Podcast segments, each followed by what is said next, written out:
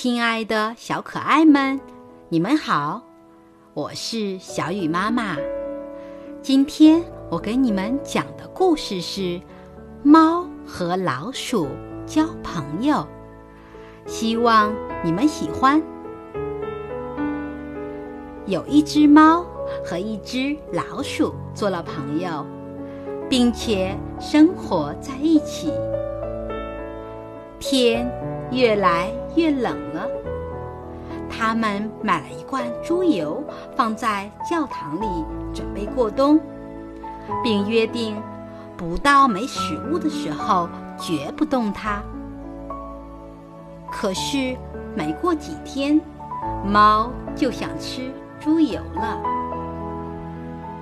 他对老鼠说：“我的表姐刚生了一只小猫，表姐想请我当小家伙的教母。”老鼠说：“你放心去吧。”于是，猫就去了教堂，把顶上的一层猪油吃得精光。没过多久。猫又用相同的借口去教堂吃掉了半罐猪油。后来，猫又想吃猪油了，于是他又找了个借口，把剩下的猪油吃得精光。冬天来了，外面再也找不到什么可吃的东西了。老鼠。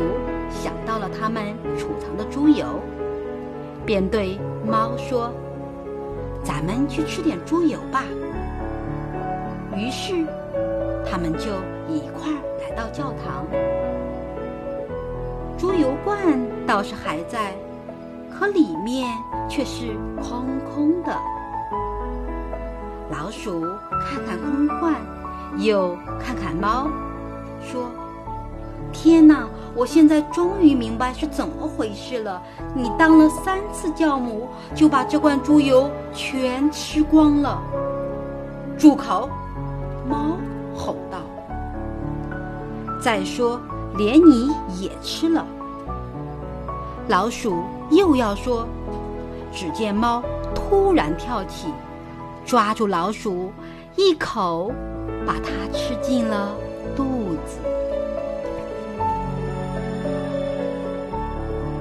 小朋友们，我们在交朋友的时候可要提高警惕，不要和坏人交朋友，因为这样最终伤害的是我们自己。